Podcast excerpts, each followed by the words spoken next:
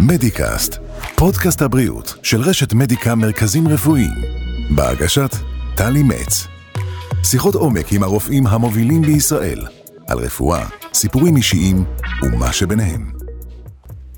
הילדים שלנו, הדבר הכי יקר שיש לנו, כל צינון קל או איזו נפילה לא נכונה מהנדנדה בגינה הופכת לסיבה ממשית לדאגה. כהורים, אנחנו תמיד צריכים להיות עם יד על הדופק ולשים לב לבריאות שלהם. גם תופעות שנחשבות אה, שכיחות יותר אצל ילדים, כמו דום נשימה בשינה, נחירות אפילו והפסקות נשימה בשינה. כל אלו בהחלט אה, יכולים להדאיג ולהלחיץ, או כדי להבין קצת יותר איך, אה, איך התופעות האלה עובדות, מה הן עושות, איך מטפלים בהן. הזמנו לכאן את דוקטור נידל מואנה, מנהל מערך אף אוזן גרון, ראש וצוואר וכירורגיית פה ולסת באיכילוב, ומנתח בכיר, אף אוזן גרון, ראש וצוואר במדיקה עפולה. שלום דוקטור מואנה, ברוך הבא. שלום ובוקר טוב. טוב, מנינו כאן באמת אה, המון המון המון גורמים. בואו ננסה לעשות סדר ולהסביר קצת על כל אחת מהתופעות. קודם כל, דום נשינה בשינה, נחירות. אלו דברים שאנחנו מכירים יותר מהמרפקים לבעלים, לא מילדים. מה קורה שם? נכון, את צודקת. זה, זה משהו שהוא מאוד נפוץ. אה, הפסקות נשימה בשינה, נחירות. אה, זה משהו שהוא מאפיין בדרך כלל ילדים עם שקדים גדולים או שקד שלישי שהוא מוגדל. הם גורמים, חוץ מאשר הנחירות והפסקות נשימה שזה בשינה, mm-hmm. עייפות יומית, אה, חוסר ריכוז לפעמים, אה, בעיה בגדילה, גם בעיה באכילה ובבליעה בגלל הגודל של השקדים. כי קשה להם פשוט פיזית. ממש. אה, לבלוע. רגע, איך, איך בכלל מזהים את הבעיה? זאת אומרת, אם, אם הילד שלי לא ישן טוב, או אם אני רואה שקשה לו לבלוע, הרי יכולים להיות לזה עוד המון גורמים אחרים שהם לא. נכון, בדרך כלל ההורים מדווחים על נחירות בשינה, הם שומעים שהוא מפסיק לנשום לפעמים, והם חוששים לילד, אומרים, אנחנו צריכים לעשות משהו עכשיו, mm-hmm. בשביל אה, לשנות את המצב של הילד. בדרך כלל, דרך אגב, הילדים האלה, כשהם מגיעים אליי למרפאה, אני מזהה אפילו בלי שההורה מתחיל לדבר, שהילד שיש לו בעיה, או של שקט שלישי או של שקדים. הם באים מהכאלה שזה מה שנקרא אדינו אדפס, שהפנים שלהם הם פנים אה, שאופייניות למי שיש לו הגדלה של שקט שלישי, מעניין. הוא יושב לידי עם פה פתוח, לפעמים נזלת, ריור. אני שומע את הנשימה שלו אפילו כשהוא ער. היא נשימה רעשנית והיא נשימה שונה מילדים שאין להם את זה. מה, כמו חרחור כזה? נכון, נכון. עם פה פתוח, עם נשימה בדרך כלל פומית, ללא נשימה אפית. Mm-hmm. אה, זה משהו אופייני. תכף אני, אני רוצה, אה, אנחנו משתמשים הרבה בביטוי אה, שקט שלישי, בוא ננסה רגע להבין מה הם השקדים. אתה יודע מה, שנייה, אבל עוד לפני זה, אני רוצה לשאול אותך, דום נשימה בשינה, דום נשימה בשינה, זה דבר מסוכן. זה נשמע ככה לפחות. זה נשמע ככה, אבל הגוף שלנו יודע להתמודד עם התופעה הזאת. אוקיי. ילד שמפסיק לנשום, הגוף יודע, יודע להתמודד עם זה. אוקיי. Okay. הוא מתעורר בשינה, הוא מתעורר מספר פעמים בשינה. השינה שלו היא לא עמוקה כמו שאר ילדים. לכן, רוב האנרגיות של הילדים האלה, היא הולכת למאמץ בשינה, מאשר שהם ינוחו בשינה, הם עייפים מהשינה. בגלל זה הם קמים עייפים. נכון, ו... ויש להם גם בעיית גדילה. הם לא גדילים, כי האנרגיות שלהם הולכות לשינה. בדיוק. הם לא אוכלים טוב, כי קשה להם לבלוע. קשה להם לסגור את הפה, כי האף שלהם גם חסום. אז זאת אומרת, אה, אם הילד שלי נראה מצונן תמידית, אה, או עם פה פתוח רוב הזמן, אה, אני צריכה להבין שיש כאן איזושהי בעיה שאני צריכה לבדוק. נכון. אוקיי, בוא נדבר על שקדים. אני זוכרת מילדותי שניתוח שקדים, משמעו אוכלים מלא מלא גלידה, וזה כיף. אבל שקד שלישי לצורך העניין, זה משהו בעייתי, זה לא משהו שהוא, שהוא טבעי או צריך לקרות. נכון, שניהם הם שניהם דברים טבעיים שנולדנו איתם, יש להם תפקידים, שהתפקיד שלהם זה הגנה בפני הגוף או האיבר הראשון במערכת החיסון mm. של הגוף. כל דבר שנכנס לתוך האף, לתוך הפה, הוא פוגש את השקד השלישי mm. או את השקדים, גם מבחינה זיהומית, אז זה משהו מגן עלינו. מצד שני, אם אנחנו עושים ניתוח וכורתים אותם, יש הרבה איברים בגוף שמפצים על החוסר בשקדים או שקד שלישי, mm-hmm. והחסר שלהם אחרי הניתוח, הוא לא מתורגם לשום בעיה חיסונית או בעיה אימונית בילדים האלה. אז בגדול אפשר להגיד שהשקדים לא מאוד מאוד נחוצים לבין, לבין, לבני אדם. הם, קשה להגיד את זה שהם לא מאוד רוצים ולא צריך להוציא משהו שנולדנו עם זה ובטוח שיש לו הרבה תפקידים. אבל אם מוציאים אותם יש עוד איברים שמפצים על התפקיד שלהם ובדיוק נותנים אותה הגנה אה, אימונית או חיסונית שהשקדים או השקד השלישי היו נותנים. אז באיזה מצב אה, צריך, באמת צריך לעשות ניתוח להסרת שקדים נניח?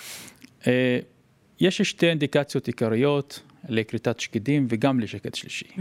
האינדיקציה הראשונה שהיא יותר שכיחה זה הפסקות נשימה בשינה, נחירות ודום נשימה, כשהשקדים, כשיש בעיה מבנית בשקדים, השקדים mm-hmm. עצמם הם גדולים, ah. צריך להקטין אותם או לכרות אותם.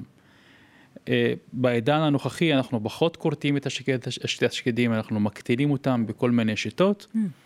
ולא מוציאים אותם לגמרי ולא כורתים, ככה גם חוסכים בסיבוכים אחרי הניתוח, וגם משאירים רקמת שקד שהיא בריאה בתוך הלוע.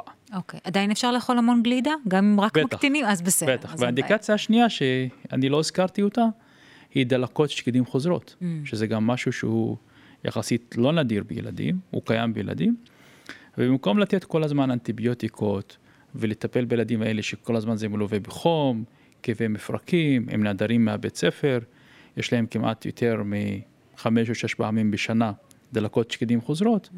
אז יש אינדיקציה שם גם לניתוח שקדים ואדנואידים, אבל ההבדל בגישה עצמה הניתוחית, בילדים שיש להם דלקות שקדים חוזרות, צריך להוציא את כל השקדים.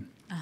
ולא רק להקטין אותם או להוציא חלק מהם. זה כבר כל... מה שנקרא ביג אישו. נכון. כן. דלקת גרון היא לא בהכרח דלקת שקדים וההפך, נכון? נכון, ממש לא. לא לא כל כאב בגרון ולא כל חום גבוה עם קצת כאב גרון, זה אומר שיש לילד דלקת שקדים. צריך לבדוק אותו, לראות שבאמת יש את הסימנים והתסמינים של דלקת שקדים. כן. תגיד, אמ, ניתוח כפתורים, עוד מונח מאוד מאוד שכיח, אה, בעיקר בהקשר לעולם הילדים, יש לומר, מה זה בעצם הכפתורים האלה? שאלה מצוינת. כפתורים זה צינור קטן שמעביר את הנוזל, או את מה שנקרא המים, מתוך האוזניים החוצה. Mm-hmm.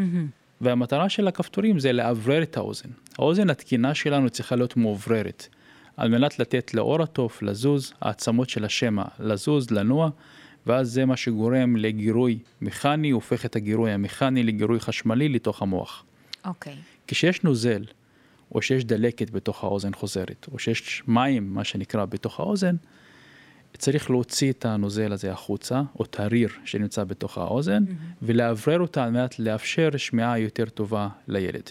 כי ילדים האלה שלא שומעים טוב, עם הזמן מתפתחת אצלם גם בעיה בדיבור. כן, זה קשור. והם לא מגיבים טוב, גם הם לא מרוכזים טוב. רגע, אז אני מנסה להבין, אמ, מה מקדים, זאת אומרת, הסימנים המקדימים, אני צריכה לראות, לזהות איזה אינדיקציות בילד שלי כדי לדעת שבאמת אני צריכה לקחת אותו לאבחון כלשהו. הדיבור שלו לא ברור, הוא סובל מהפרעות באוזניים, שעבר, לא, לא יודעת. הורים, הורים בדרך כלל מגיעים אליי מוטרדים, אומרים, אני, אני קורא לילד, או לא עונה, או לא שומע. אה, או שאני ווא. מדבר איתו, או מדברת איתו, יגיד לי כל הזמן, מה, מה, mm. והוא לא שומע טוב. Mm-hmm. אז מגיעים אליי.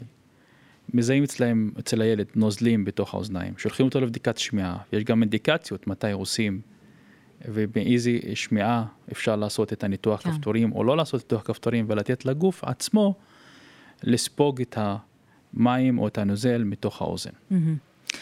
אוקיי, okay, אז יש כמה דברים באמת שצריך לשים עליהם אה, לב. אגב, זה ניתוח שאם כבר הילד עשה, עבר את הניתוח הזה, זה פותר את הבעיה לצמיתות, או שזה משהו שעלול לחזור על עצמו אולי בצורה אחרת? ברוב הילדים מספיק פעם אחת, כן. לעבר את האוזן, לשים את הכפתורים, הכפתורים בדרך כלל נופלים מעצמם אחרי כמה חודשים או ש... בין שנה לשנתיים, mm-hmm. אבל זה לא בכל הילדים זה פותר את זה אה, לגמרי, צריך לפעמים לשים עוד פעם כפתורים, כי הכפתורים mm-hmm. בעצמם נופלים. בגלל הביולוגיה של האוזן, איך כן. שהאור התוף הוא אה, מתחדש בפנים, אז הוא מטאטא החוצה את הכפתור מהאוזן ומהאור התוף. Mm, בהליך טבעי וטוב, אבל זה גם גורם למשהו שאנחנו נכון. פחות היינו רוצים. לנתח ילד זה בטח מאוד שונה מלנתח מבוגר. ממש. לנתח ילד זה ילד עם כל החבילה, עם ההורים שלו.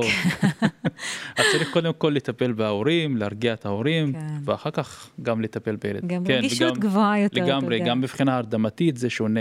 כן. צריך מרדימים שהם אה, יודעים להרדים ומונוסים בהרדמת ילדים, זה לא משהו שהוא מובן מאליו, נכון. כן, כן, וכמו שאמרת, יש גם הורים שנלווים נכון, לילד הזה. נכון, לגמרי.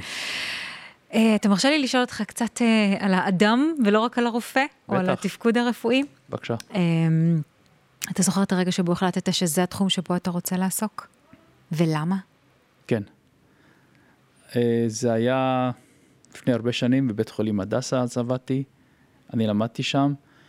וכל הזמן היו לי מחשבות לתחומים אחרים, ללכת לרפואה אחרת, רפואה יותר גדולה מהפוזן גרון, כי כל הזמן חשבתי שהפוזן גרון זה תחום קטן, כן. מתעסק עם קצת ריור, קצת נזלת. וואו, לא ש... כך. עד שנכנסתי לחדר ניתוח אה, אז אה, בהדסה, וראיתי שיש שם ניתוחים שהם קטנים, קטנים, קטנים, כמו כפתורים או שקטים, ויש ניתוחים גם מאוד גדולים בתחום של הפוזן גרון. Mm. מניתוחים של צוואר, כריתות גדולות בחלל הפה והלוע, שחזורים, ניתוחים אנדוסקופיים מורכבים עם רובוט, ווא. וניתוחים שהם אה, של הרבה שעות. אה, זה משך אותי התחום הזה, וזו החלטה הייתה לא קלה, אבל אני שמח שקיבלתי אותה. מה היית רוצה? במה היית רוצה לעסוק, אם לא בזה? איזה תחום נגיד אה, ליבך קרא אליו?